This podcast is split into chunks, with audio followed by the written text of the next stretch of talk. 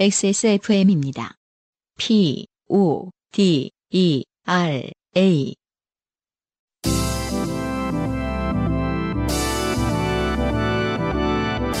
요즘은 팟캐스트 시대.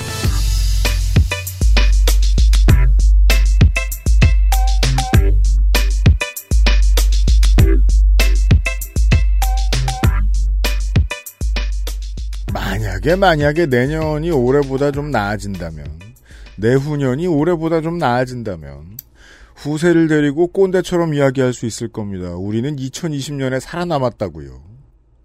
XSFM이 만드는 요즘은 팟캐스트 시대 322번째 시간입니다.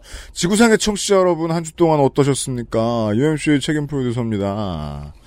안승준 군이 걸어서 왔고요. 네, 반갑습니다. 네. 자전거를 탈 수가 없는 날씨 혹은 도로이기 때문에 지난주에 왜 그 저 저 저 저 저 저 부산의 저 초량일 지하차도 사고 맞아요. 사망 사고도 있었단 말이에요. 그때 그 물폭탄 얘기하면서 지금 다시 제가 기록을 뒤져보니까 시간당 80mm 정도의 비가 왔어요. 음. 보통 시간당 100mm, 그러니까 그 100mm 정도의 비의 느낌이라는 건 우리나라 기후에서 한 달에 내리는 비의 양 인데 지금 이번 주말에 안성에서 시간에 100mm 비가 온 곳이 있었습니다. 지역에. 어, 한국이 지금 비로 괴롭습니다. 네. 예. 국내 저희- 청취자 여러분 조심하세요. 저희 스튜디오에서 한강이 잘 보이지 않습니까? 음. 네, 한강 수위가 굉장히 높아졌어요. 음. 한강이 누렇습니다. 어, 다리에서 핸드폰 떨어뜨리면은 잠깐 네. 그 살짝 떠 있을 때 잡을 수 있을 것 같은 정도로 팔, 팔 길게 뻗어서 어, 내 핸드폰 하면서 잡을 수 있을 정도로 올라와 있습니다. 네. 이재민이 천만 명 발생할 거예요. 그, 그- 진짜 그 정도면. 아무튼 어, 어마어마하게 굉장히- 불어났어요. 네, 아, 이 물난리를 겪고 계실 분들이 얼마나 힘드실지 상상이 안 갑니다. 코로나 플러스 어, 물난리라니. 그러게 말입니다. 저도 지난 주말 내내 방송하면서 계속 비 얘기만 했는데, 네. 예, 음. 어, 아직 안 끝났고, 그 왠지 이번 주에는 기상청의 발표가 다 믿어져요. 음. 계속 비 올 것 같아요. 네. 국내에 계신 청취자 여러분 조심하십시오. 모든 동아시아가 다 괴롭습니다, 지금. 예. 요즘은 팟캐스트 시대입니다. 저희들은 쉬지 않아요. 네. 여러분은 지금 지구상에서 처음 생긴 그리고 가장 오래된 한국어 팟캐스트 전문 방송사 XSFM의 종합 음악 예능 프로그램 요즘은 팟캐스트 시대를 듣고 계십니다. 방송에 참여하고 싶은 지구상 모든 분들의 사연을 주제와 분량에 관계없이 모두 환영합니다. 당신 혹은 주변 사람들의 진한 인생 경험 이야기를 적어서 요즘은 팟캐스트 시대 이메일 xsfm25골뱅이 gmail.com 조땜이 묻어나는 편지 담당자 앞으로 보내주세요. 사연이 소개되신 분들께는 매주 에어비타에서 더스트 제로 원을, 커피 아르케에서 아르케 더치커피, 라파스티체리아에서 빤도르 파네토네 베네치아나를, 주식회사 빅그린에서 빅그린 4종 세트, 토일리쉬에서 토일리쉬 세트를, 앤서 19에서 리얼톡스 앰플 세트를 그리고 XSFM 관여노 티셔츠도 선물로 보내드립니다. 요즘은 팟캐스트 시대는 커피보다 편안한 아르케더치 커피, 피부의 해답을 찾다 derma cosmetic 앤서 19, 데볼프 genuine leather craft가 도와주고 있습니다. XSFM입니다. 황야의 이리 스테픈 울프가 새로운 이름 데볼프로 여러분을 찾아갑니다. 가죽장인 황야의 1위의 꼼꼼함, 끝까지 책임지는 서비스는 그대로. 최고가의 프랑스 사냥 가죽으로 품질은 더 올라간 데볼프 제뉴인 레더. 지금까지도 앞으로는 더 나은 당신의 자부심입니다. Devolf Genuine Leather. 풍부한 감칠맛과 긴 여운, 콜롬비아 스프리모를 더 맛있게 즐기는 방법. 가장 빠른, 가장 깊은 아르케 더치 커피. 휴가를 주의하셔야 돼요. 네. 네. 음, 울릉도의 주민인 모르겠는데, 어, 울릉도 휴가 갈 땐 아니에요. 음, 울릉도 휴가 사연을 보내주셨던 네. 김진우 씨의 후기예요.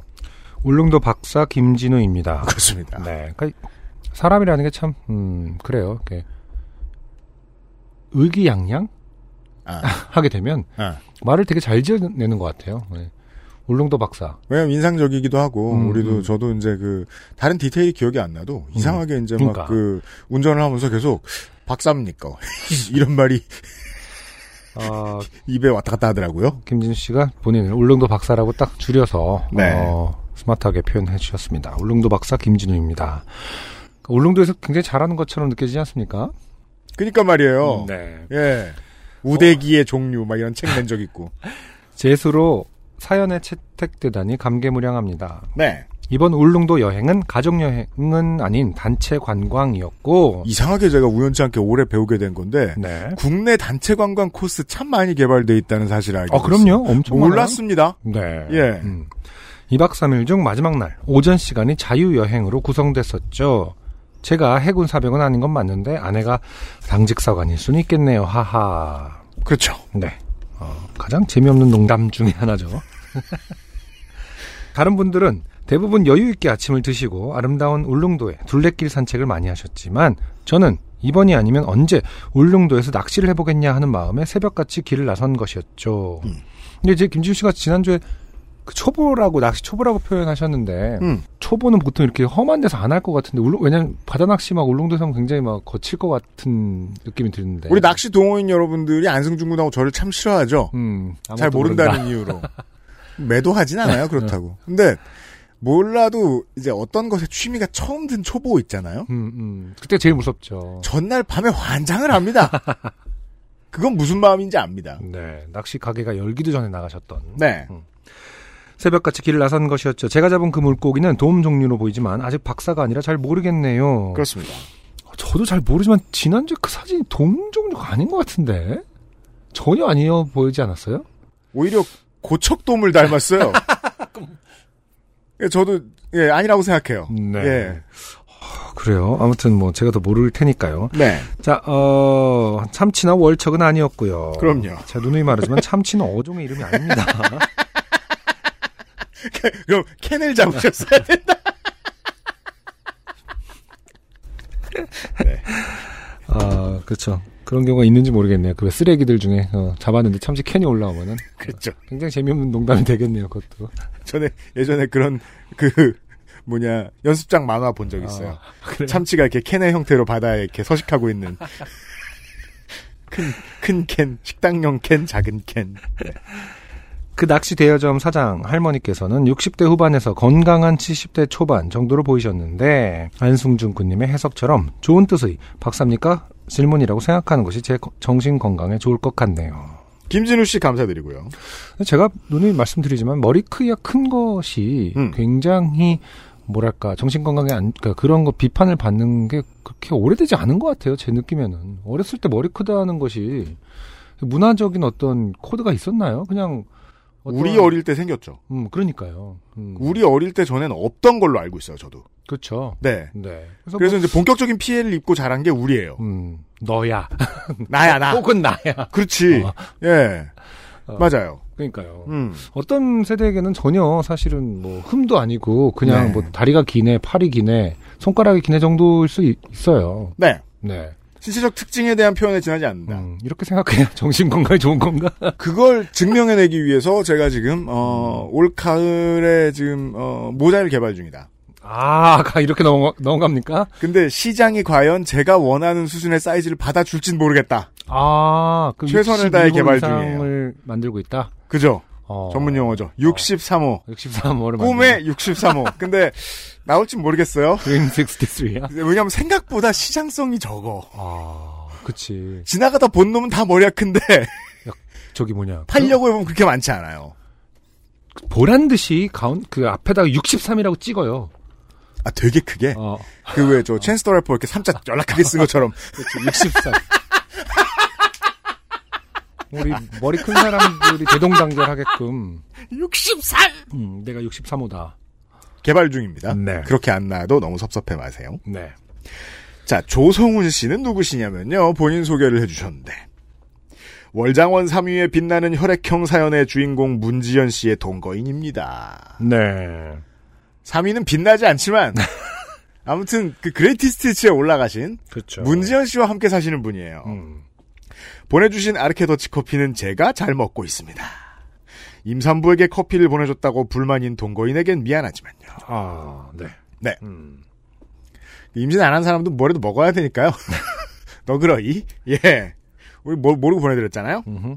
늘 그랬지만 아, 유엠씨님과 안승준님의 통찰력 또는 의심력에 감탄을 금치 못했습니다. 제 동거인이 출판사에서 편집 일을 하고 있어서 맞춤법, 문장의 매끄러움 등의 업무적 강박이 있는데 아니나 다를까 콕 집어주시더군요. 아, 문지연 씨의 사연에서 저희가 그런 걸 언급했었나요? 그러게 말입니다. 음. 그리고 요즘 저와 MBTI에 관한 의견 차이가 있네요. 그분은 MBTI는 과학적인 것으로 혈액형과는 차원이 다르다고 하시고 저는 그저 결과론적인 말장난이라고 작게 반항하고 있는 음. 그 동거 생활의 지혜, 네. 디폴트 음흠. 가마 있는다. 그렇죠. 어딜 지식을 꺼내? 음. 그리고 다- 의견 차이가 다를 때 분명히 그쪽에서는 과학적인 것으로 혈, 혈액형과는 다르다 차원이 뭐 이 정도로 말씀하지 않으셨습니까? 음. 근데 어, 조성훈 씨는 말장난이라는 워딩을 썼어요. 그렇죠. 이런 거 쓰지 마시란 말입니다. 이러면 핀트가 나가서 그렇죠. 예, 장외 대여 투쟁을 하게 돼요. 프레임이 바뀌죠. 예, 본회의 안 들어옵니다. 그래서요, 그, 그, 과학적인 지식도 지금 같은 매스 커뮤니케이션의 사회에서는 정치의 대상인 거예요. 음. 말장난! 이렇게 해버리면 그때부터 핀트가 나간 문지연 씨는 어. 평생을 MBTI 연구에 바칠 수가 있어요. 내가 너만 아니었어도 이러면서. 예, 그렇죠. 그다 지금부터 MBTI에 관한 책을 수십 권을 내다 돌아가실 수 있어요. 그렇죠. 승질내게 하지 말고, 음, 음. 그냥 본인이 깨달을 때까지 가만히 있어라. 자. 어, 그러니까 정말 말하고 싶으면 그냥 결과론적으로 말 아니다. 뭐 약간 이 정도로만 해도 음. 그 워딩을 전면에 내세우는 순간. 어, 판국은 달라진다. 봄동이 맛있다고. 음. 하라고. 샤워하면서 말장난.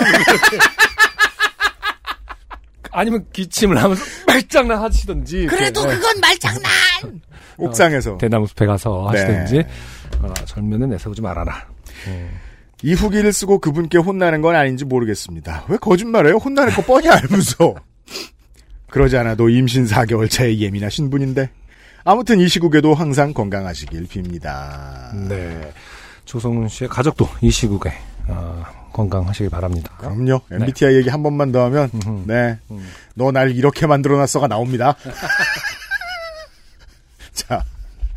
그분의 요파 씨 사연 당첨을 핑계로 티셔츠 네 벌을 구입해서 잘 입고 있습니다. 네, 감사합니다. 아, 저희는 태세 전환. 감사합니다. 감사합니다. 근데 굽신 굽신. 조성훈 씨가 왜 티셔츠를 네 벌을 구입했을까 생각해 봤어요. 음, 음, 지금 이제 문지현 씨가 이제 저 얹혀놓고 이제 키워주고 계신 그분들이 쌍둥이시거나 음, 왜냐하면 저도 이제 많이 주변을 봐서 아는데 네, 이 바보들이 음, 아니 저 16세 포기인 애들 붙들고 네. 6년 뒤에 입힐 걸 사요. 꼭. 그렇죠.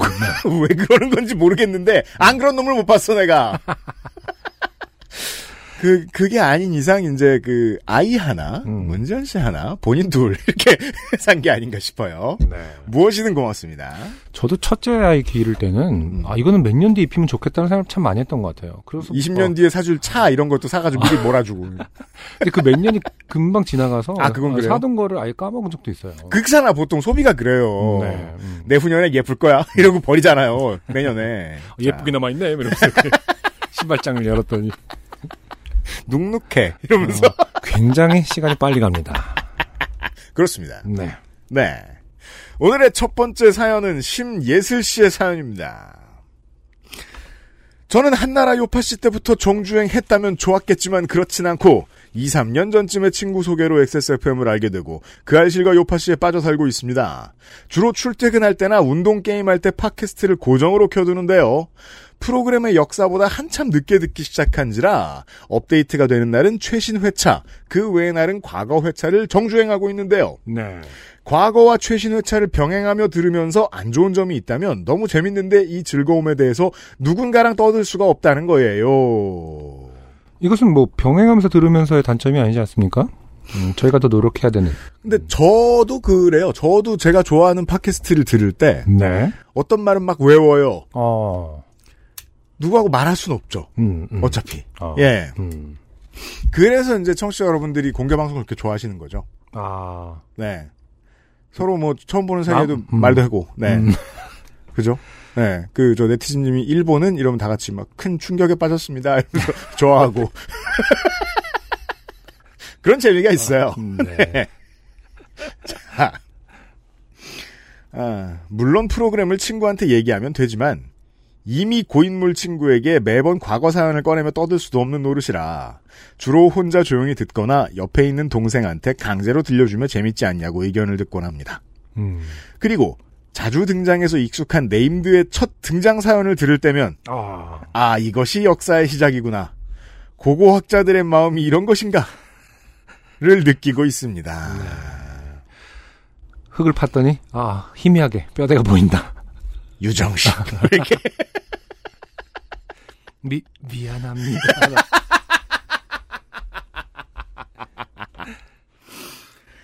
그러다 얼마 전 친척 동생의 결혼식에 갔다 좋게 된 분의 사연이 소개된 회차를 들었는데요. 192회입니다. 음, 외숙모님이 사연자님을 좋게 만든 사연이었는데 이 사연에서 유형이 싸움은 기세라고 조언해 주시는 것을 듣고 어 그랬나요? 싸움은 기세. 전 그런 말을 자주 했어요. 어, 한나라 그렇죠. 요파시 때도 많이 했던 것 같아요. 네. 문득 얼마 전에 일어난 사건이 생각나 사연 보내봅니다. 사연을 듣기 전이었지만 좋게 될 뻔했는데 나름 기세로 위기를 잘 넘긴 것 같아서요. 네. 저에게는 연년생 여동생이 있습니다. 동생은 올해 사귄 남자친구와 올해 11월 결혼을 앞두고 있는데요. 워낙 오래 만나기도 했고 좋은 사람을 만난 사람이 먼저 결혼하는 게 당연하다고 생각하는지라 저는 이 문장을 한 단어로 줄였으면 좋겠어요. 음, 아, 아무것도 안 쓰면 좋겠어요. 네. 그렇죠. 판단할 필요가 없는 거잖아요. 근데 아직까지도 이렇게 이런 말을 하는 집 어른들이 있나 보죠. 이건 이제 아, 심예슬 씨가 그렇게 생각하기 때문이라기보다는 이유가 이제 쭉 나와요. 그렇죠. 예. 음, 동생이 결혼 날짜를 잡았을 때도 오 드디어 내 방이 생기는구나 정도의 생각밖에 하지 않았습니다. 그렇죠. 음. 또 더군다나 연년생이시니까 이렇게 딱 네. 혼자만의 공간을 가질 기회가 아예 없었을 것 같아요. 거의. 음. 제가 이제 4X가 되니까 네. 이제 좀 까먹었는데 음. 3X일 때 음. 친구들 보면 음. 심예슬 씨 같은 분들 거의 둘 중에 한 분 계셨었어요. 다 음. 평생 그 방인 거야. 그렇죠. 그내 공간은. 음. 저는 막 여기 살고 저기 살고 이 20살 때부터 그 저 난민이었는데 음. 안 그랬던 착한 친구들 있거든요. 네. 계속 집과 저 집 엄마 아빠로 이제 그 직장으로 평생을 학교 직장으로 저랑 동생은 30몇 년째 방을 같이 쓰고 있거든요. 부모님도 처음에는 동생이 먼저 결혼하는 것이 못내 아쉬우신 듯 했지만 순서대로 보내려다 둘 다 못 보내는 수가 있다는 걸 깨달은 후로 별다른 잔소리를 하지 않고 있습니다. 그리고 이런 사연이 나오면 디폴트 값처럼 따라오는 게 사랑 넘치는 친척들의 오지랖 넓은 반응이잖아요. 네. 저희 집도 예외는 아니라 동생이 결혼 날짜를 잡은 후부터 친척들의 걱정을 핑계로 한 오지랖 시전이 몇 번 있었는데요. 사실 예상 가능한 수준의 공격이라 친척들의 반응은 큰 타격이 되지 않았습니다. 아, 그렇죠. 네. 이 미디어가 중요한 거예요, 그래서. 음. 먼저 들어서 이제 익숙하신 걸 수도 있지만, 방송이나 이런 데에서 이런 친척들이 있다더라 들으면 대충 튕겨낼 수 있단 말이죠. 음. 예상 가능한 수준의 공격이라 하면 예를 들어, 할머니, 우리 큰 손녀 결혼하는 걸 보고 죽어야 하는데. 저, 왜 굳이 낮은 가능성에 베팅해? 도박이야? 그죠. 라고 할머니에게. 할머니 지금 강원랜드 왔어? 왜 스릴에 목숨을 걸어? 할머니, 서른 살도 넘었는데 결혼해야지. 저, 나보다 할머니가 급하지 40년 가까이 혼자 살았는데 남친 없어? 아, 둘다 네. 못됐습니다. 민- 서, 서로 소개해 줄 거 아니면서, 민, 민.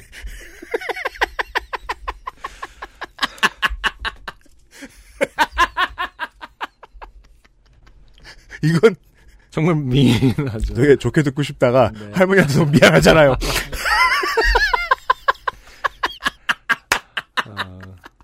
하지만 이제 어, 가족의 커뮤니케이션은 그들만의 방식, 역사 방식이 그렇죠. 있는 거기 때문에 그렇죠. 아, 네. 이모 혹은 삼촌. 결혼해야지. 저. 안 그래도 내일 할 건데 집 살 돈 모자라. 아, 1억만 주라. 이모 혹은 삼촌. 1억이 누구 집 개 이름이야? 저. 결혼은 누구 집 개 이름이야? 이 정도의 디펜스로 넘기는 편입니다. 네. 다행, 다행히 일가 친척이 좀 쪼렙이네요. 음, 그렇죠. 예. 음. 보통 친척들이 모이는 건 좋은 일 있으니 만나는 건데 정색해봤자 분위기만 안 좋아지잖아요. 근데 지금 쪼렙이라기보다 이쪽 다 보시면 외갓집 아니겠습니까? 뭐 음. 할머니가 외할머니라고 써있진 않습니다만은 음. 어, 이모나 삼촌, 그 외갓집 쪽은 음. 보통 이렇게 귀엽게 들어줍니다. 아, 보통 이제 고모 쪽이라든지 아 그래요? 이쪽이 좀 더 무섭지 않습, 불편하지 않습니까? 아, 음, 음. 사람마다 다른데 저는 네. 저 안 만난 지한 시, 시- 가족은 누구나 어, 그들만의 역사가 있기 때문에 음, 다 다를 수 있다. 라는 점 다시 한번. 네. 방금 어, 예전에요. 음, 저 중학교 때 지금 방금 UMC에 누워서 외갓집에 대한 어떤 분노, 애, 증오와 아니 저 저 저 저 친가에 아, 그- 아, 친가. 네 음. 중학교 때 사실 친가라 부르는 것도 좀 이상해. 친가면 친해야 되지 않나? 그 중학교 때 집에서 이제 그 추석 때 출발하려고 이렇게 하는데 한 시간 아버지가 왔다 갔다 왔다 갔다 하시더니 네. 집 밖을 음, 야 차 못 빼서 못 나갔다고. 음, 음. 그러고서 친가에 전화 큰 집에 전화를 하시는 거예요. 네. 제가 그때 큰 깨달음을 얻었어요. 어, 아 차만 못 빼도 안 갈 수 있구나. 별거 아니구나. 앞으로도 깊숙이 박아놔야 되겠다. 음, 자. 그래서 이런 말 뒤에 동생 남자친구 칭찬을 해주며 나도 이렇게 좋은 사람 만나면 할 거야 정도로 하면 자동으로 동생과 동생 남친으로 포커스가 쏠리기 때문에 아주 자연스럽게 공격을 피해갈 수 있습니다. 좋네요. 네, 지금까지는 예, 예. 굉장히 어, 좋은 전략을 취하고 있는 건데요. 기세도 아, 네, 등등하고. 깔끔한 수비입니다. 네. 그런데 이런 친척들의 반응을 예상한 저에게도 하나 생각하지 못한 공격이 있었습니다. 바로 이웃 사촌의 오지랖이었습니다. 그렇습니다. 사실 뭐 외가든 친가든 음. 친척들은 사 실은 이렇게 기세- 남이에요. 어, 기세 아니 기세등등하게 하면 받아줍니다. 아, 그, 그것도 그래요. 네. 네. 어떤 말을 할지도 range가 어떻게 보면 정해져 있어요. 음. 하지만 어, 정말 모르는 사람, 네. 어, 정말 어떤 수준으로 무례할지 모르는 사람, 특히 이웃들은 랜덤함의 향연. 아 이제 어떻게 될지 모르죠. 네. 아무리 준비가 돼 있다 하더라도 음. 당황스러울 수밖에 없습니다. 저희 집이 한 아파트에서 20년 넘게 산 데다가 옆집도 같은 시기에 이사를 와서 20년 넘게 얼굴을 보고 살고 있거든요. 아, 이 상상도 하기 어려워요. 네. 사실 오래 본 거 치고 친한 편은 아니라 마주치면 인사하고 엄마만 옆집 아줌마와 대화를 좀 하는 정도라 큰 걱정은 안 하고 있었거든요. 옆집 아저씨에 대해 잘 모르는 편이지만 그다지 좋아하진 않아요. 음. 항상 취한 듯이 얼굴이 빨갛고 목소리도 큰 편이신데다가 이웃들 욕을 하거나 싸우는 모습도 종종 봤거든요. 네. 다른 건 다 나쁜데요. 음흠. 항상 취한 빨간색이랑 네. 해를 오래 봐서 빨간색, 네. 부끄러워서 빨간색 음. 이것은 때로 구분 안 될 때가 있어요. 네. 음. 편견을 너무 갖지 마시고. 네. 그래도 설마 나한테까지 시비를 걸겠어? 하더라도 음. 동생이 먼저 하네 정도의 잔소리겠지 정도 생각했는데 그 안일함을 비웃기라도 하듯 얼마 전 강한 태클이 한번 들어왔습니다. 네.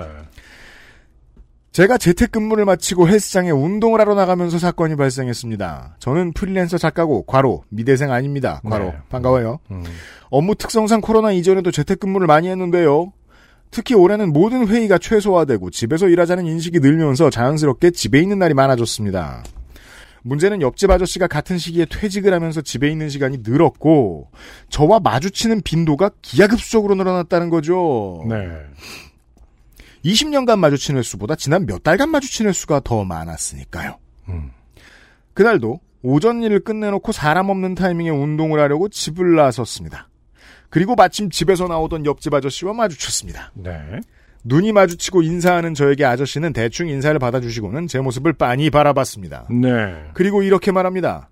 아저씨, 아가씨가 그렇게 입고 다니면 쓰나? What? 네. 그때 제 차림은 운동복에 운동화. 음. 잘했네, 뭘. 좋네.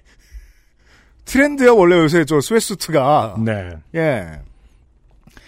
마스크를 하니 화장은 당연히 안 했고, 묶은 머리에 나땡키 힙색을 맨 상태였습니다. 아, 힙하네. 음. 예. 그때까진 그러려니 했습니다. 평일 낮에 긴 티셔츠에 레깅스 차림으로 나오니 어른 눈에는 백수처럼 보일 수도 있겠구나 싶었어요. 평일 낮에 긴 티셔츠에 레깅스면 트레이너라고 생각해야 되는 거 아닌가요? 그 백수. 아 그러게요. 요새는 그런 생각을 못 하게 돼요. 어떤 차림으로 나왔다고 저 사람이 백수일 거란 예측을 하기가 힘들어요. 그쵸. 네. 예. 더군다나 뭐, 음. 직장 생활을 제가 오래 해서 그런 생각, 생각이 더 드는 건지도 모르겠어요. 왜냐면 직장에도 다들 쪼리 신고 나오고, 어, 수영복 겸 반바지 입고 나오고 그런단 말이죠. 음흠. 예. 가족에게는 해기빨처럼 굴지만 부모님의 사회적 지위를 위해서라도 이웃들에게는 적당히 친절해야겠다는 생각을 하던 터라. 아. 저.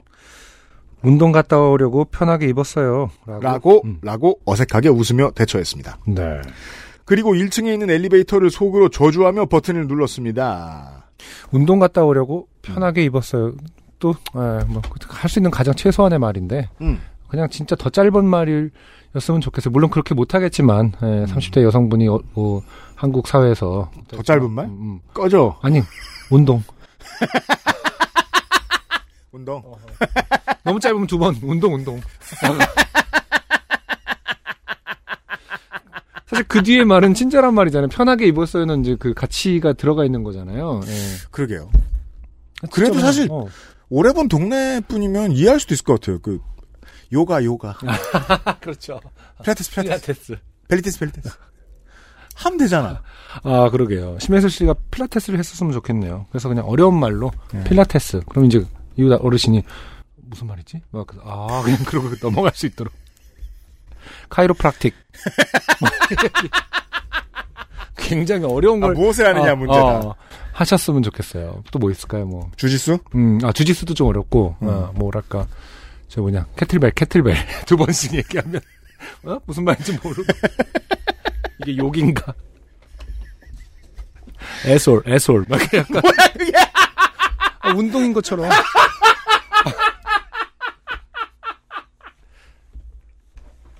그럼 진짜 웃기겠다. 필라테스. 필라테스요, 필라테스. 그러면은, 어? 아, 캐틀벨이요, 캐틀벨. 어? 애솔, 애솔. 이러면서 계속 놀리. 두, 두시. 엘리베이터가 내려갈 때까지 계속 한 층마다 다른 운동 영어를 하는 거죠. 물론 뭐 현실적으로 불가능하다는 그렇습니다. 예, 저 같은 성인 남자는 할 수 있을지도 모르겠습니다만은. 상대가 저에게 말을 걸려고 시동을 거는 오라는 말하지 않아도 느껴지잖아요. 네. 그 기운이 점점 커지며 불안해하던 찰나. 아저씨는 제게 다시 말을 걸었습니다. 아저씨, 동생 결혼한다며? 저, 네. 올해 11월에 결혼해요. 아저씨, 결혼 준비는 다 했고, 집은 했어? 저, 네. 큰 준비는 다 끝났어요. 신혼집도 곧 나오고요. 돈 대줄 것도 아니면서 뭘 이렇게 물어봐 싶지만, 네. 나름 친절하게 대답했고, 어쨌든 뭐 다른 층도 아니고 20년간 옆집이었으면 음. 뭐 굉장히 사실은 어 가족 생각을 하게 돼 있죠. 본인 말고 부모님들 사이의 관계를 생각할 수밖에 없을 거예요. 그러게 음, 말입니다. 맨날 같이 김치 담그면 왔다 갔다 하고 뭐 이런 사이가 이 세대는 좀 있지 않습니까? 20년이면. 음. 그러게요. 음. 그때, 달팽이를 삶아 먹은 것 마냥 느리게 올라온 엘리베이터 문이 열렸습니다. 아, 아직 엘리베이터를 안 탔군요. 예. 저는 잽싸게 엘리베이터에 올라탔고 은퇴 후 아파트 단지 배회가 취미가 된 아저씨는 매우 여유로운 걸음걸이로 엘리베이터에 탔습니다. 아, 참 안타깝습니다. 이렇게 운동을 핑계로 계단을 이용했어야 되는데 굉장히 고층에 사시거나 아 그죠, 그죠. 하지만 20년 동안 같은 집이기 때문에 20년 전에는 20층 이상의 그 고층이 없었거든요, 잘.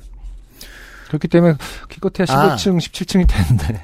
왠진 모르겠는데 그 아무리 엘리베이터를 바꿔도 음. 갈아도 음. 옛날 엘리베이터는 느리게 올라옵니다. 아, 안타깝습니다. 그런 점이 있어요. 네. 고작 11층 아 음. 11층에서 1층까지 내려가는 길이 왜 이리 긴지 교체한 지 얼마 안 된 엘리베이터는 왜 이렇게 움직임이 더딘지 음. 평일 낮 시간대라 다른 사람도 없고 1분도 안 되는 그 짧은 시간이 영원처럼 느껴졌습니다. 그렇죠. 생각해 보면 10층이 넘는다 하더라도 1분 이내로 내려오죠.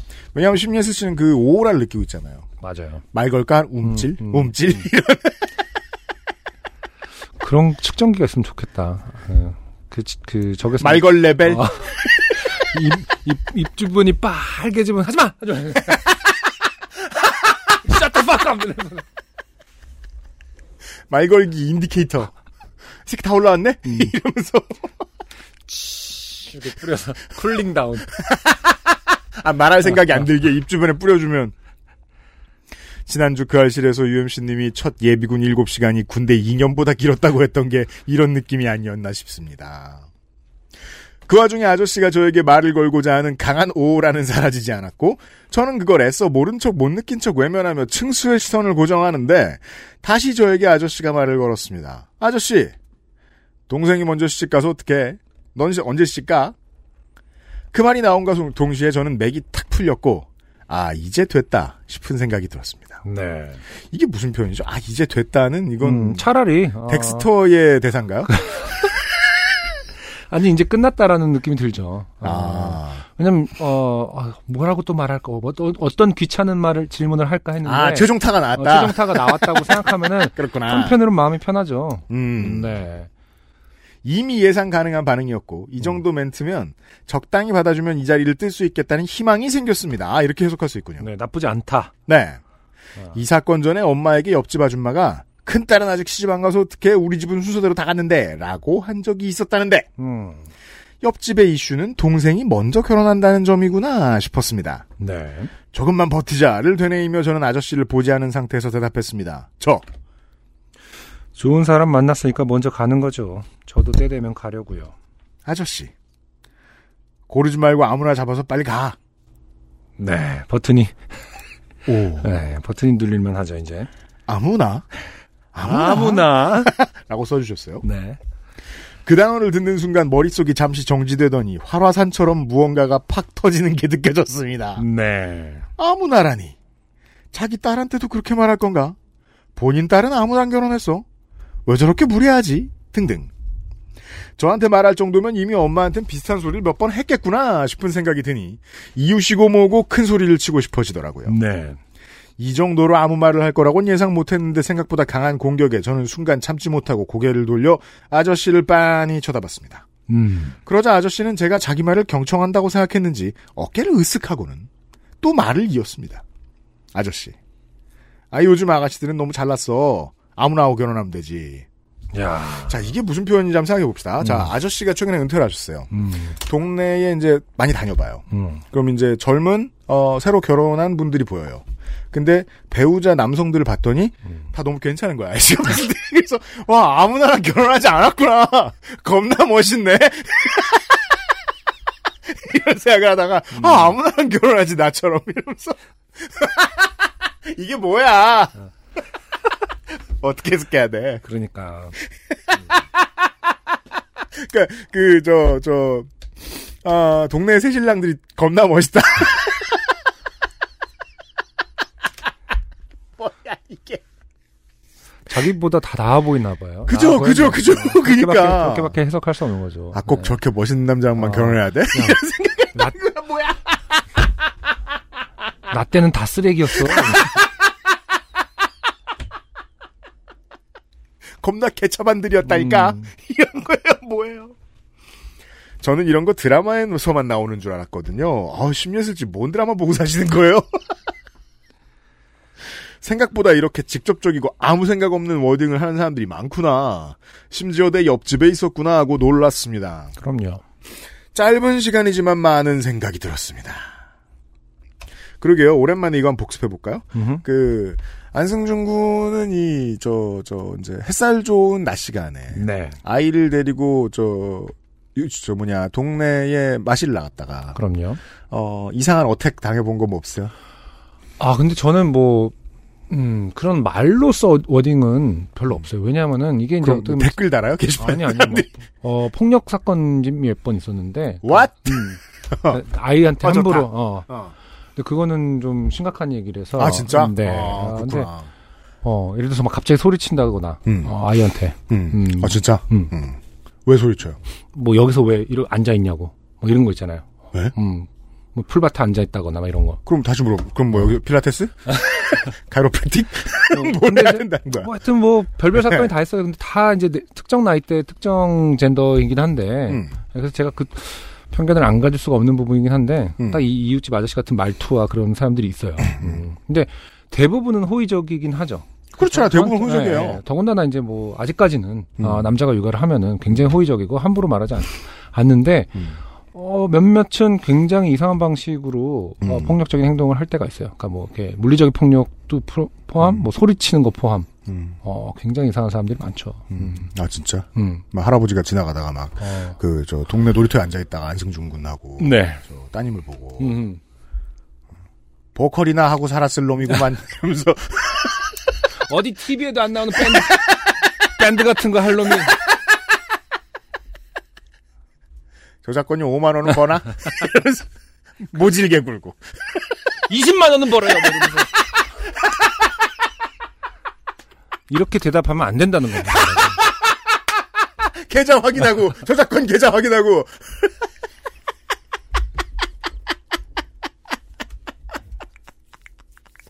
자, 그 육아와 결혼을 빼고 한번 생각을 해볼게요. 네.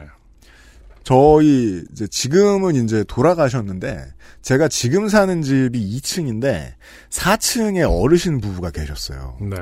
이제 은퇴한 지 그렇게 뭐 오래되셨는지 얼마 안 됐는지 모르겠는데 할아버님이 어 이제 슈퍼 참견러셨어요. 네. 처음에 제가 집 보러 왔을 때부터 어디서 왔어요? 이러면서 창문을 열고 음. 그 반자동 NPC 있잖아요. 나타나면 막아서는 음. 그 근데 우리는 이제 아이도 없고 결혼해서 왔잖아요. 잠깐 틱탁된 적은 있어도 나중에 엄청 고마워지는 일이 생겼었어요. 음. 일단 어 불법 주차를 다 막아주세요. 어. 모든 걸 참견하시니까 음, 그럴 수 있겠다. 되는 거 아니에요? 음. 이러면서 음. 그래서 1층에 식당 사장님이 엄청 싫어하고 할아버지 음, 음. 그리고 이제 그 뭐냐 서로 그 저 강아지 저 저 저 저 화장실 보러 이제 1층 나왔을 때 음. 네. 대화도 하고. 음. 거기까지는 괜찮은데 이게 이제 그 이슈가 어 미혼과 육아로 넘어간다. 네. 그랬을 때 빌런으로 돌변하는 좋게 쓰일 수도 있는데 음. 예 그런 상황을 보고 있어요. 저도 생각해 보면은 이렇게 아이와 관련해서는 굉장히 참견을 많이 하려고 하고, 음. 음, 뭐 부, 아이가 있기 전하고는 사실 상당히 다르죠. 엘리베이터 타도, 음. 음, 예전에 한번 그런 적 있어요. 첫째 아이랑 같이 탔는데 음. 아내가 이제 배가 부른 상태였더니 음. 어, 윗집 어, 이웃분께서 음. 아이가 듣는데 음. 야너 시대도 이제 끝났구나 라고 그러니까 동생 생긴다 이거야. 에? 음 그런 말을 해요. 와. 저도 그, 그렇게 갑자기 딱 나오면은 저도 아무 말 못 하더라고요. 음. 그래서 그냥 아니에요 하고 다녔어요. 야, 그거는 저 윤석열 총장 선배 기수들이 서로한테 하는 말인데. 그런 말을 뭐하러. 상식적으로는 이해가 안 가는 거죠. 뭐 덕담이든 뭐든이 이제 어떤 상식이지. 아 동생 생기니 좋겠구나 뭐 이래야 되는데 네. 아이고 너도 이제 아이고 이제 너도 끝났구나 이런 얘기를 음, 그냥 굉장히 좋은 표정으로 음. 마치 뭐 재미 그러니까, 엄, 그러니까 어른들이 웃으라고 음, 그렇죠. 하는 그렇죠. 농담을 제일 하는 나쁜 사람들이. 있다니까요. 예. 진짜. 어 근데 그런 평소에 그렇게 안 봤던 분이었는데 그죠. 톡 들어오면은 그냥 아니에요 그러고 그냥 아하. 정색하고 내리는 수밖에 없었거든요. 사실 아빠 된 입장에서 거기다 대고 막 큰 소리 치기도 좀. 그쵸. 예. 뭐할 수 없죠. 아, 그러면 이제 폭력 사건이 되는 겁니다. 저는. 네. 결국 이제 딸의 기억 속에서는 음. 그날은 아빠가 이상한 놈이랑 아, 둘이 아빠가 쌍욕을 날, 했다. 좋아, 좋은 분한테 네. 쌍욕을 했다. 깜도 아닌 걸로 들이받은 날 되는 거거든요. 내렸더니 덱스터 같은 기억 있잖아요. 그 엘리베이터 문 열면 피바다가 돼 있고 막. 아, 뭐야 그게 올드보이? 아니 덱스터도 왜그 네, 네. 어렸을 때 컨테이너에서 아 그렇죠. 피바다 수십 명 죽었잖아 거기서는. 꼭 살아남은 게 아빠일 거라고 장담할 수도 없고요. 그렇죠. 자, 세상에 고수는 많거든요. 네 아빠를 네. 이제 범인으로 볼지 토막으로 볼지 알 수 없으니까. 그러니까 참 그렇더라고요. 네. 다시 심예슬 씨의 네. 이야기로 돌아옵니다. 죄송합니다. 어찌됐든 바로 옆집에 살고 있고 이 집이고 우리 집이고 서로 이사 갈 것 같지 않은데 그냥 적당히 넘기는 게 나을까? 하지만 그냥 넘기자니 본인들이 잘못한 게 없다고 생각할 게 뻔하고 네. 무엇보다 이 망발을 저희 부모님이 듣는다면 정말 못 참을 것 같다는 생각이 들었습니다. 자, 이게 인간관계를 바라보는 심예슬 씨의 가치 판단 시스템이 나왔습니다. 네. 어, 애정이 저보다 레벨이 높아요. 음. 건드리는 쪽을 선택해요. 부모님을 위해서도 그렇고 이 바보 아저씨를 위해서도 그렇고 사실 정확한 사건은 모르지만 무슨 일이 있긴 했는지 아빠는 옆집 아저씨와 인사도 안 하거든요. 아, 안타깝습니다. 이 앞, 어, 심예슬 씨의 아빠, 이런 것은 저희 가족하고 공유해야 됩니다. 혼자만. 꾸시지 마시고. 저는 심예슬 씨의 아버지가 어. 그이 아저씨한테 어떤 말을 들었는지 예측할 수 있습니다. 음, 그 집 사모님이 아무나 하고 결혼했구만. 잘했어. 말을 들은 거야 분명히. 그것도 칭찬이었는데. 내 주변엔 다 쓰레기였지. 똑같이. 이렇게 아무나랑 결혼하다니 대단한 사모님입니다. 음. 이랬다가 저는 앞을 바라보던 몸을 돌려 아저씨 바로 앞에 똑바로 섰습니다. 그리고 아저씨 눈을 쳐다보며 이렇게 말했습니다. 저 소중한 인생인데 왜 아무나랑 해요? 님이 말하는 아무나의 정의를 들어보자 라는 포스로 똑바로 바라보자 아저씨는 그제야 본인이 말실수를 했구나 싶었는지 시선을 외면하기 시작했습니다. 네. 그리고 어영부영 말을 이었습니다. 아저씨. 아니, 아, 어. 아니 아무나 좋은 사람 만나서 가라는 거지. 저 제가 잘 몰라서 그러는데 아무나 좋은 사람이 뭐예요? 이제 엘리베이터 안 공기는 제가 아저씨에게 말을 걸겠다는 aura로 가득 찼고 그죠? 자, 아저씨가 뿌려야죠. 치. cool down. 제 생각보다 아저씨는 더 안절부절해하며 필사적으로 제 시선을 외면했습니다. 사실 어린 게 버르장머리가 없고 뭐 이런 개소리 지를까봐 그것도 좀 각오하고 있었는데 그렇진 않더라고요. 네. 아저씨. 아이 그러니까 내 말은 아무나 돈 잘 버는 사람한테 시집가라는 거지. 아, 이거 그 게임 같죠? 자꾸 뭐 딸기 옆에 사과, 사과 옆에 오렌지 그러면은 시장에 가면 시장에 그렇죠. 아무나가 있고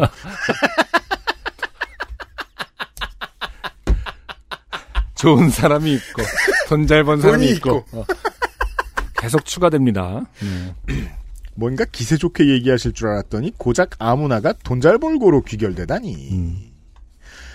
돈잘 벌면 다 좋은 사람이냐 꼬치꼬치 캐물으려다가 그럴 필요는 없다는 결론이 나왔습니다. 어쨌든 지금 주도권은 넘어왔죠. 결국 어, 질문만이 어, 그렇죠. 해답이 나.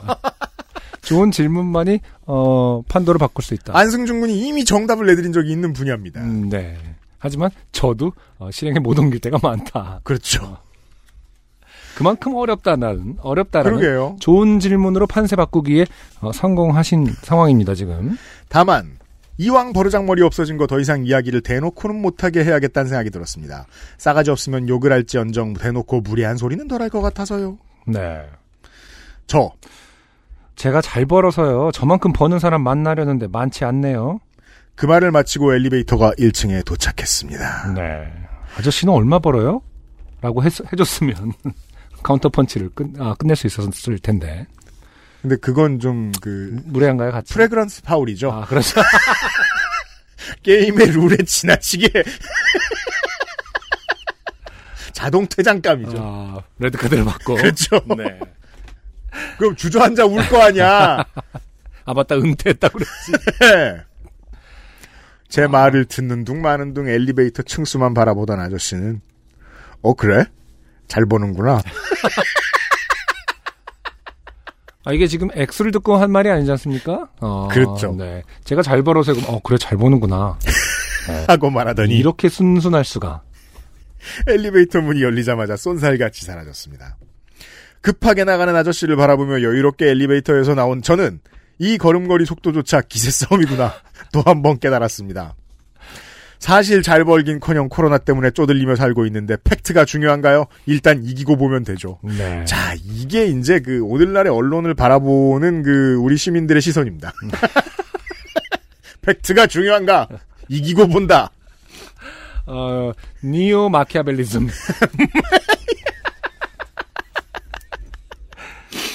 나이 많은 아저씨랑 굳이 불필요한 싸움을 할 필요가 있었나 자괴감도 들었지만 이미 벌어진 일 어쩔 수 없다. 상대가 먼저 쳐서 정당방위한 거라고 생각하기로 했습니다. 네. 아, 전 이게 무슨 마음인지 압니다. 음흠. 오락실에서 10살짜리 애랑 철권 붙어가지고 천원 잃을 때 기분이죠. 내가 이걸 꼭 아득바득. 근데 뭐 해야 했으니까요. 음. 그리고 그날 저녁 혹시나 옆집 아줌마가 엄마한테 뭐라고 할 수도 있다는 생각이 들어서 엄마한테만 이 사건을 이야기했고 혹시 옆집 아줌마가 돈 잘 버냐고 물어보면 나쁘지 않게 번다고 하라고 신신당부했습니다. 그러면 보통의 어머니들은 이 집은 내 딸이 사줬다라고 부풀립니다. 그리고 그게 효과적일 거예요. 음. 네. 엄마는 버릇없이 어른을 이기려 드냐고 핀잔을 줬지만 제 대처법이 나쁘지 않았는지 몇 달 지난 지금도 그 이야기가 나오시면 우리 큰딸이 좀 버릇이 없지 하하하 하면서 깔깔 웃으십니다. 네. 아, 안타깝습니다. 아버지가 계속 대화에 참여하고 있지 않아요. 안타까워요. 네. 아버지가 지금 흉금을 털어놔야 돼요. 네. 네. 아버지가 이 어, 소식을 듣고 사실은 어, 그 인간, 음. 옆집 인간, 음. 어, 아주 상종 못할 인간이다. 그쵸. 라는 어떤 걸 첨언을 하면서 겁나 아무나다. 어, 어, 승리를 더욱 공고히 하고 가족들의 어떤 연대 의식을 더 고취했어야 되는데 아버지가 아 대화에 참여하지 않습니다. 아버지한테 꼭 물어보세요, 심민수 씨. 어, 아버지한테 꼭 이 음, 사건을 네. 전해드리면서 아버지에게 무슨 일이 있었는지를 알아낼 필요가 있습니다. 아마도 그 기세가 먹혀서 옆집에서 결혼 이야기로 엄마한테 태클 거는 일은 없나 봐요. 저도 체감하는 점이 그날 이후로 크게 달라진 건 없지만 옆집 아저씨와 마주쳐서 인사를 하면 인사를 받는 둥 마는 둥 시선을 외면했고 인사 이상 무언가 더 말을 거는 일은 없어졌습니다. 네. 사실 이렇게 쓰니 재미도 없고 UMC님이 이야기하신 기세와는 또 다른 문제 같기도 한데 아니에요 아니에요. 음, 그래도 생각난 난 김에 사연 적어봅니다. 이번이 세 번째인데 삼수에 성공할 수 있을지 모르겠네요. 아, 그리고 꼭 이런 그, 그, 다수생들이 하는 말이 있죠. 딜을 치죠. 만약에 사연이 뽑힌다면, 스위스 유스 호스텔 6인실 미국인 가정 5명과 함께 쓰며 한국에서도 경험해보지 못한 통금과 가족의 과잉 보호를 경험한 사연을 써보겠습니다. 아, 근데 안타깝게도 이 두 줄 안에 모든 내용이 다 들어있어서 미리 탈락. 네 탈락. 어떤 느낌인지 알 것만 같다. 비가 너무 많이 와서 사고도 많고 걱정이 많아지네요. 두 분도 장마철 사고 유의하시고 청취자분들도 건강한 8월 나시길 바랍니다. 감사합니다. 나는 네. 심예슬 씨의 사연이었어요. 어, 어쨌든 이번에 어, 삼수 만에 뽑히셨기 때문에 네. 어, 더 이상 좋게 된 일 생기려고 아저씨 만날 때마다 음. 이번에는 뭐라고 말해볼까? 이제 이제부터는 어떻게 싸우지? 심예슬 씨가 악당이에요. 아저씨를 내버려둬라. 아, 은퇴 후에 조용한 삶을 즐기게 두어라. 사실 이웃에 대한 애정 레벨은 UMC가 높다. 이걸 비교하면 또 그래 보여요. 네. 아니 어떤 묘령의 아저씨에 대한 음. 어, 어떤 어, 애정 레벨이 있어요 UMC는. 아 그래요? 네. 네. 음. 그 그에게도 사연이 있을 것이다. 그러니까 당연하잖아요. 보편적인 인류애죠. 네. 사연이 있겠죠. 그렇죠. 어, 우리 네. 밸런스를 맞춰가면서 어, 네. 살아 하는 것이니까. 심예슬 씨 고맙습니다. XSFM입니다. 피부 흔적을 케어해주고 새로운 영양을 채우는 엔서 나인틴의 시카판테놀. 임상 시험을 통해 피부 진정의 효과를 인정받았습니다. 원치 않는 흔적, 이젠 가리지 마세요. 엔서 나인틴이 지워드릴게요. 피부, 영양의 해답을 찾다. 엔서 나인틴. 전국 롭스 매장과 액세스몰에서 만나보세요. 자 광고 듣는 동안에 안승준 군이 겪은 힘든 일들에 대해서 제가 들었고요. 네. 네. 어, 사람 많은데 살기 참 힘들어요. 음. 네. 제가 그래서 좀 애정도가 떨어져 애정 레벨이 굉장히 낮습니다. 저는. 두 번째 사연은 아, 한참 옛날에 그 우리 저 이 강아지와의 18년간의 삶에 대해서 얘기해 주셨던 아, 네. 지인 씨가 오랜만에. 굉장히 어 건강하게 잘 먹고 네. 어 아무거나 다 먹었는데 오래 살았던 그렇죠. 건강한 강아지 네, 아니었나요? 기억나요. 네. 안녕하세요, 여러분. 지인이에요. 요파 씨의 사연도 많이 나왔고, 이젠 보내지 말아야지 했는데, 또 보내게 됐어요. 나만 알긴 아깝거든요. 우리나라의 행정 서비스에 관한 자랑입니다. 아, 첫째 문장을 보면은, 음. 음, 이제 본인도 사실 요팟시의 터줏대감 중에 하나인데, 네, 요즘에 그 레전드 중에, 네. 레전드들이 이제 부가, 부상하면서 언급이 안 되는 것에 약간의 어떤 조급함을 느끼고, 아, 중진이다, 어, 내가. 나도, 나도 있다, 이 새끼들아. 상임위원장 정도는 요구할 수 있다. 음, 제 주민등록증은 20년 전 발급받은 그대로예요. 저는 운전면허가 없습니다. 즉, 20년 된 유물 같은 주민등록증만이 유일한 신분증이란 소리죠. 이런 양반들 있어요. 그렇죠. 지금은 주민센터에 열 화상 카메라가 있지만 20년 전 동사무소에는 쪼다 같은 직캠이 있었습니다. 직캠이 쪼다 같기가 참 어려운데 말이죠. 어떤 게 싫은 걸까요? 소심하고 동사무소가 싫은 건지. 아, 근데 있었죠. 맞아요. 예. 예. 대학을 들어가고 민증을 발급받으라기에 집 앞 동사무소에 갔습니다. 담당 직원 창구 옆에는 조그맣고 까만 뭔가가 달려 있었는데 그게 카메라였어요.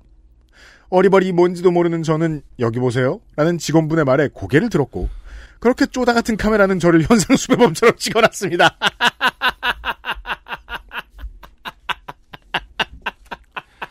그렇기 때문에 이제 직캠에 대한 감정이 어, 드러난 거죠. 여기 보세요 했을 때 그, 그 고개 돌, 고개 이렇게 올리면서 겁내하는 눈빛이잖아요. 그게 찍히면 참 한심하죠. 예.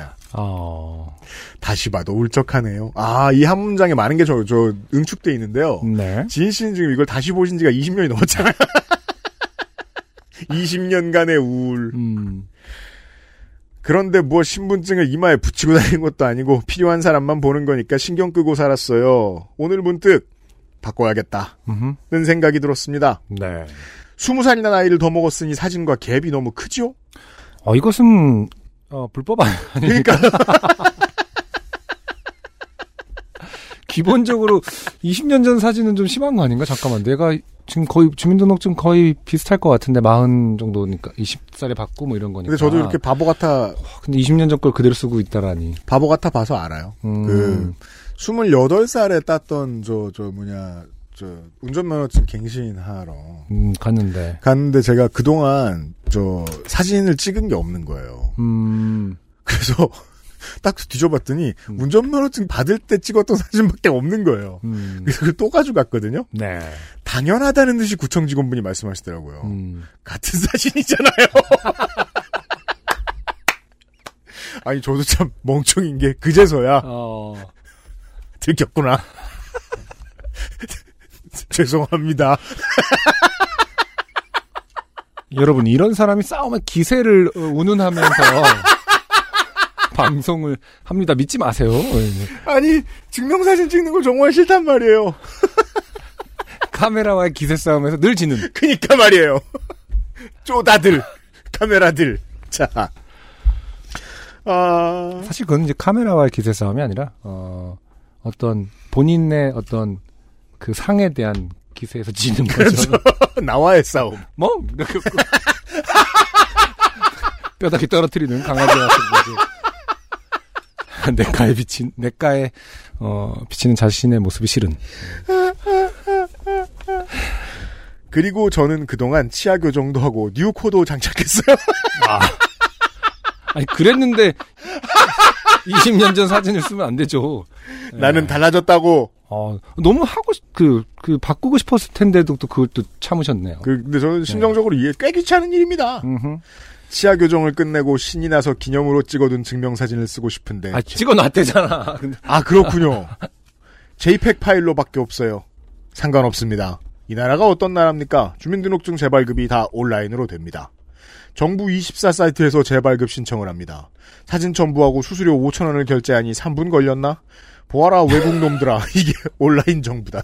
이런 보통, 흥선대원군 어, 보아라 외국 네. 놈들아. 지은 씨가 종종 분노가 굉장히 어디로 튈지 모르는. 어, 그러네요. 네. 쪼다 캠부터 시작해서 갑자기 외국 놈들 다 소환돼서. 민원이 신청되었다는 정부 24의 확인 문자를 받은 후 정확히 40분 만에 모르는 번호로 전화 한 통이 옵니다. 주민등록증 나오면 찾으러 가기로 설정해둔 회사 근처 주민센터예요. 야 제가 첨부한 사진과 기존 사진이 30% 일치한다고 하네요. 이게 무슨 소리야? 속도감 무엇? 어, 30%만 남, 70%를 바꾸신 거잖아요. 그 그러면. 나머지 70%는 코와 치열이란 얘긴데 그럴 수 있, 악어인가요? 어. 아니, 너 인상이 여기서 굉장히 많이 바, 자주 아, 그럴 수 되니까요. 네. 그리고 또 저 뉴코를 장착했다고 하시는 걸로 봐서 되게 큰 걸로 바꾸실 거라 너무 달라 보이도록 제라르 투바리드 같은 어떤 자 너무 달라서 직접 오시래요 지문으로 확인해야 한다고 저는 또 신이 나서 바로 갑니다 와. 신나죠 네. 나라가 오피셜하게 인정해줘서 현상 수배범 얼굴이랑 70%나 다르다고. 총선 때 이후로 주민센터를 처음 가봅니다. QR코드로 찍는 전자명부도 처음으로 해봅니다. 대단한 나라다 정말. 그렇게 직원분 앞에서 마스크 한 번 벗고 지문 한 번 찍고 모든 절차가 끝났습니다.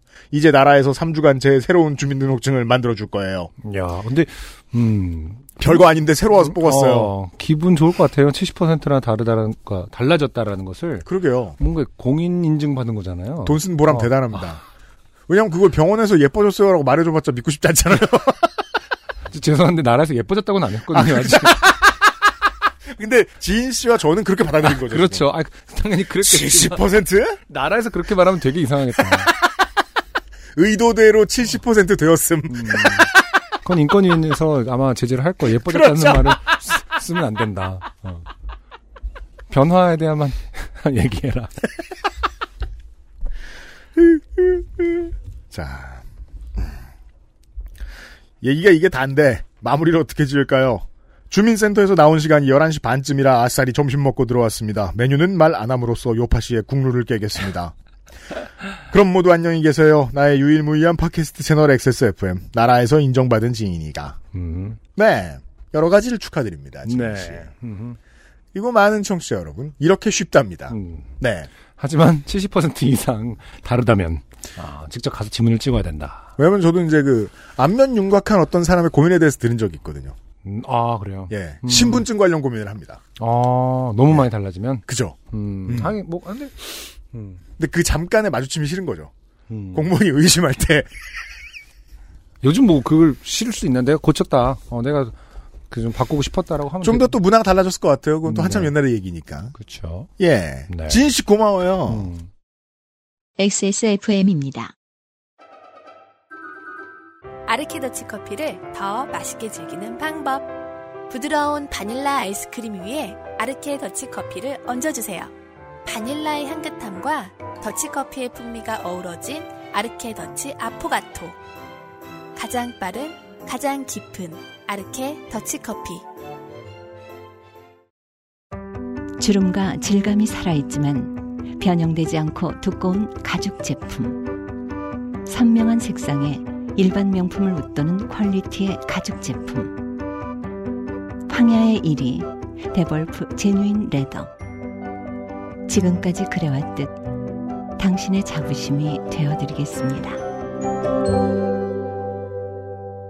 Devolf Genuine Leather.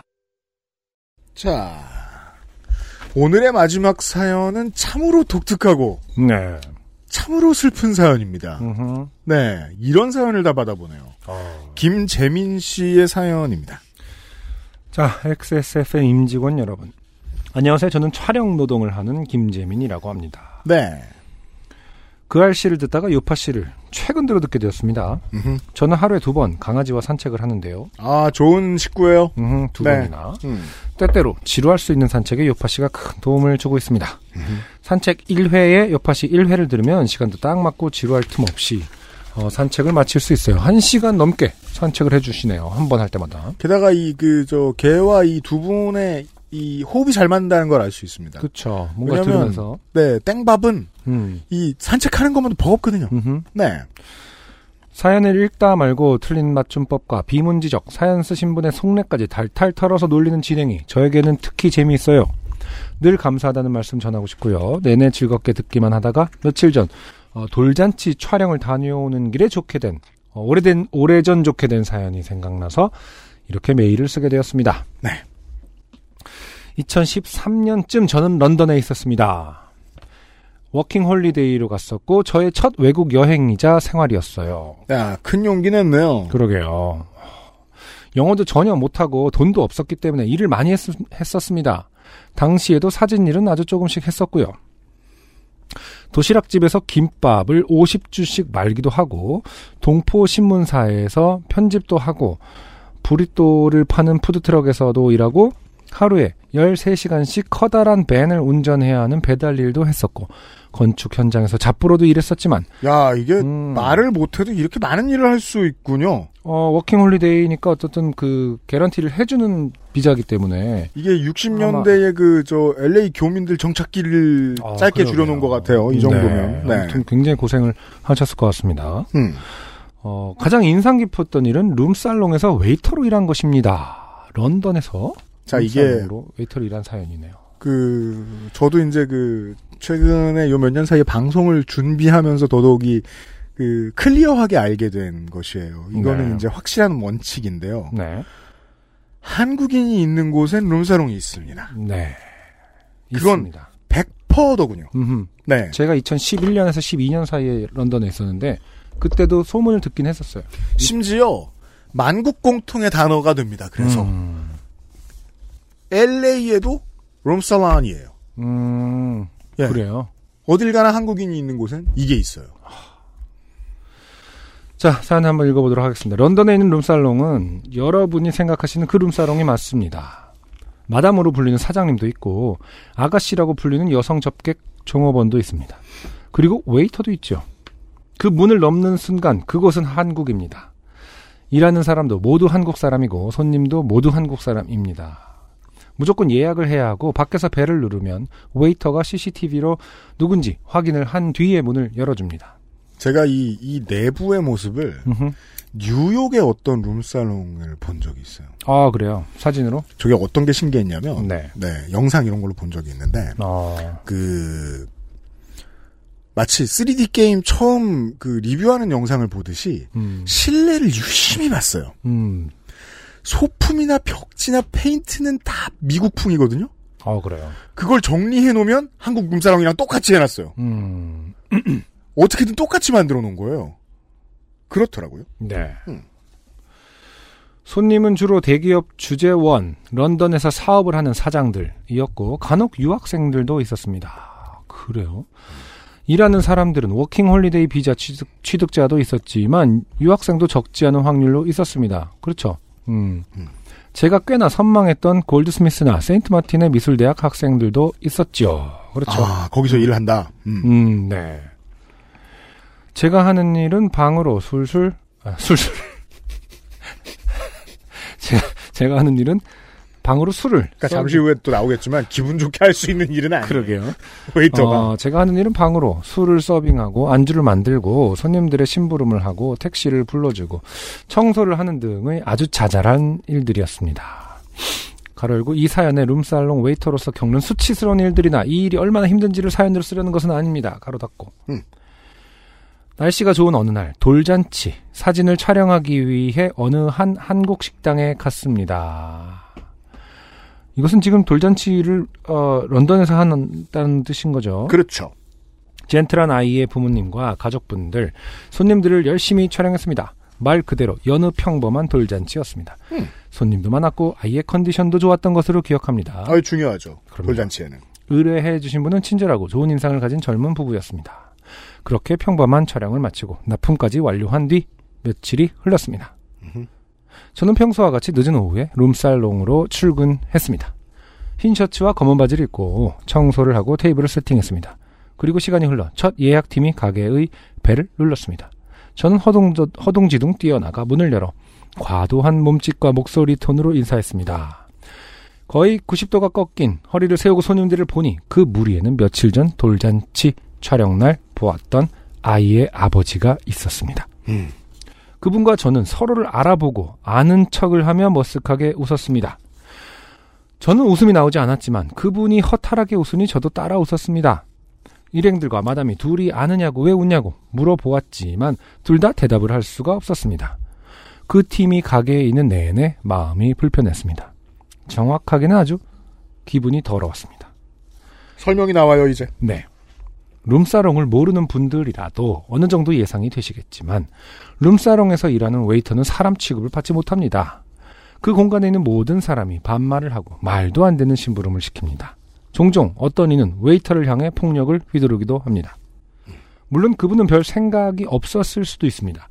어쩌면 부끄럽기도 했을 거라고 예상됩니다. 하지만 며칠 전까지만 해도 서로 극존중하며 젠틀하게 악수하며 헤어진 사이였는데 이제는 뭐랄까 마치 신분과 계급을 숨긴 하층민이 신분을 들켜버린 기분이 들었달까요.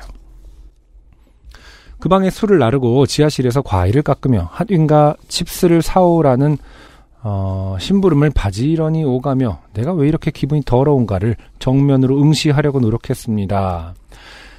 직업에는 귀천이 없다거나 이것은 단순히 extra money를 위한 사이, side job이라고 하면 생각하면 좀 나았을까요? 하지만 저는 가난했고 돈을 버는 일에 대해서 구획 같은 것이 없었기 때문에 이런 정신 승리마저도 허락되지 않았습니다. 작가님 고생하셨습니다라고 정중히 허리 숙여 인사를 건네던 사람이 어 그래 고생해 라며 팁으로 몇십 파운드를 손에 쥐어주는 역할이 된 겁니다. 그 시간을 겪으며 사진 일이 더욱 소중해지기 시작했습니다. 한 달에 한 번 있을까 말까 한 사진일 가로 열고 그마저도 상업적인 사진은 전혀 찍지 못했던 가로 닫고 어, 사진일이 너무나 큰 기회였습니다. 어떻게든 사진일로만 경제 활동을 하고 싶었습니다. 무슨 일이든 카메라를 잡을 일이 생긴다면 그것이 무엇이더라도 감사히 임하겠다라고 다짐한 것가, 것이 아직까지 이어지고 있습니다. 제 스튜디오 인스타그램 피드에는 연예인도 있고 누구나 알고 있는 브랜드와 기업과 일한 사진도 있지만 저는 여전히 감사한 마음으로 돌잔치, 팔순잔치, 결혼식 등의 가족 행사 촬영을 합니다. 쓰면서 보니 좋게 된 사연이면서 좋게 된 사연이기도 하네요. 음. 사연의, 사연의 배경이 다소 불건전한 내용이라 채택이 될지는 모르겠습니다. 하지만 유형께서 모든 사연을 읽어본다 하시길래 가르고 매우 고생스러울 거라 생각합니다만 그것이면 저도 충분히 위로가 될 것 같아 이렇게 사연을 써봅니다. 고맙습니다. 이 사연의 끄트머리에 네. 저도 처음 보는 제 사진이 있어요. 네. 어, 룸사롱에서의 사진은 아닙니다. 이 사연이 이렇게 흘러가다가 갑자기 UMC 사진 띵 나오면은 좀 어, 놀랍지 않겠습니까? 첨부하지 않기가 어려웠어요. 이 사진을 뽑았 아니 뭐냐 저 이 사연을 뽑았으니까. 네. 심지어 UMC가 두 명이에요. 과거에 유형을 촬영한 적이 있습니다. 가로 열고 그 사진을 첨부합니다. 2010년에 촬영한 사진이네요. 아주 잠깐 촬영했지만 그때에도 유형께서는 다른 뮤지션들과는 다르게 성심성의껏 준비하셔서 촬영장에 오셨고 젠틀하고 매우 협조적으로 촬영에 임해 주셔서 인상 깊었습니다. 어린 저에게 그렇게 마음을 써주는 모델은 흔치 않았거든요. 감사의 말을 10년이 지난 오늘에서야 전합니다. 방송에서 이런 사연을 들으면 그때 기억이 납니다라고 말을 해야 되는데 그렇죠. 전혀 기억이 나지 않습니다. 아, 왜냐하면 지금 유체가 이탈을 하고 있기 때문에. 이 사진은 안타깝게도 인스타에 올려드리죠. 네. 네, 눈빛을 보면은 아 유체가 이탈하고 있는 사진이기 때문에 농담이고 이제 피셔터로 네. 그게 그 잔상을 다 담아낸 11년 전의 사진이네요. 네. 네. 근데 뭐 근데 10년 더 됐을 거, 11년도 더 됐을 것 같기도 해요. 그래요. 역시 이제 우리 같은 얼굴 우리라고 표현하는 것이 UMC를 어떻게 생각할지 모르겠습니다. 63호 얼굴? 아, 그렇죠. 아니 그거랑 좀 다르게 네. 애초부터 노안이었던 얼굴은 아, 그렇죠, 그렇죠. 네, 별로 큰 그 충격이 없어서 다행이에요. 어, 그렇지 않나요? 전 지인 씨가 왜 기분 좋은지 지금 감정으로 느끼고 있어요. 아, 그렇구나. 나쁘지 않습니다. 옛날 사진이라고 해서 뭐 크게 촌스럽다거나 네. 혹은 뭐 너무 어려 보여서 뭐 좀 격세지감을 느낀다거나 이렇지 않습니다. 그냥 적당히 늙어 있고 그러네요. 네, 네. 적당히 비슷합니다. 네. 네. 자, XSFM을 만드는 분들께 감사의 말씀 전하고요. 어, 어지러운 시국에 몸과 마음 건강하시기를 바랍니다. 김재민 올림. 해 김재민 씨 고맙습니다. 네. 네. 아, 독특한 시도를 해볼까요? 네. 음, 결론만 놓고 말하면, 그, 오늘의 이 김재민 씨의 사연은, 어, 그, 가을의 그 알실 예고고요. 아, 그렇습니까? 그렇게 됐네요, 지금. 어. 갑작스럽게. 음. 네. 한국의 룸사롱 문화를 펼친다. 모르겠어요? 어떻게 아, 될지. 네. 못할 수도 있고. 음. 워낙 무서운 거라. 근데 그 저는 또 그 개인적인 감상으로는 이런 게 있었어요. 그 제가 저 어, 우리 동네가 이제 나중에 애들 공부시키려고 들어온 뭐 잘 사는 집 이런 사람들도 많이 있었지만 네. 그 이제 시내에 집을 얻지 못했기 때문에 이 동네에 정착을 했던 이제 달동네 사람들도 많이 있었어요. 네. 저도 그 동네 사람이었기 때문에 그 제 베프 중에는 음흠. 이제 한 뭐 20대 중반까지 저 중학교 때부터 베프라고 볼 수 있는 친구 중에 이제 이 일을 좀 오래 했던 친구가 있었어요. 그래서 네. 어 20살 때 21살 때 저는 이제 학교 갔다 오고 뭐 뭐 음악 한다고 나돌다 오고 밤에 그 우리 집앞저저 놀이터에서 둘이 술을 먹으면서 그 걔의 그 친구의 삶의 얘기를 들었던 적이 있었어요. 음, 그때 네. 들었던 얘기랑 너무 비슷해요. 음. 예.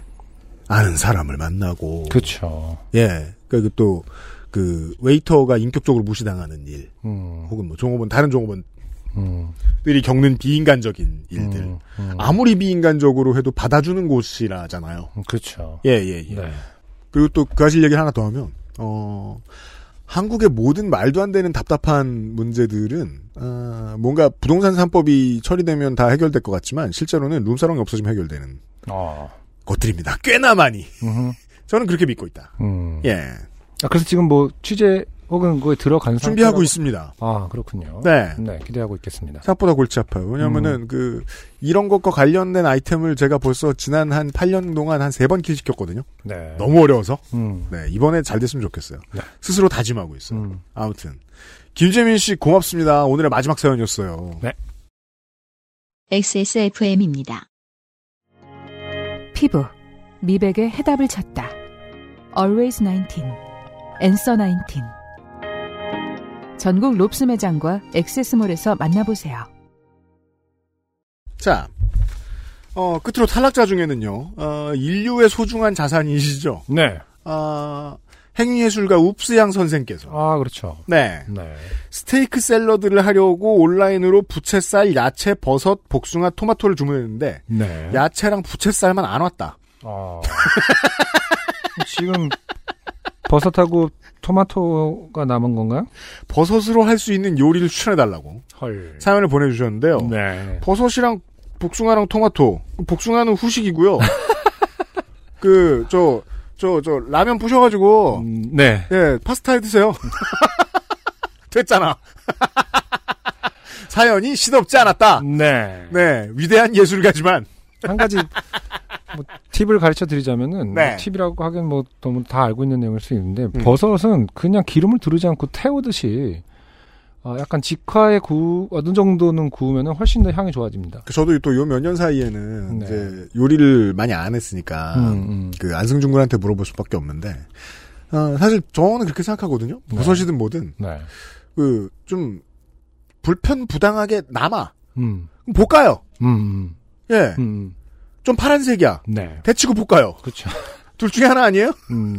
아, 근데 이제 어떤 그 식재료에 따라서 기름에 볶는 게 나은 것이 있고 직화로 볶는 게 나은 게 있더라고요. 향을 내는 방식이라든지 혹은 뭐 수용성 비타 그 지용성 비타민을 갖고 있는 애들도 있거든요. 근데 당근. 이상하게 버섯은 불을 놓아야. 그래요. 버- 버섯은 외탁에 볶고 그, 지, 그 기름에 볶으면 조금 향을 못 내는 것 같아요. 저 생각. 마늘하고 그냥 해서 약간 그냥 팬에 네. 달궈진 팬에 어느 정도 볶으면 네. 향이 훨씬 살아난다. 네. 네. 오히려 오일은 그냥 그 나중에 버무려 먹을 때 좋은 올리- 올리브오일을 쓰는 것이 훨씬 더 풍미가 살아난다. 이런 조언이 나왔습니다. 네. 아, 웁수양 작가께서 그, 어, 어, 요 따위 그, 저 사연을 보내실 생각이 있으셨으니까 음흠. 아, 책임을 져라. 네. 네, 다음번에 무슨 요리 했는지 보고하세요.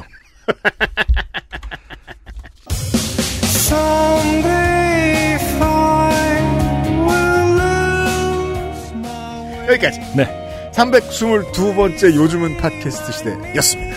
네.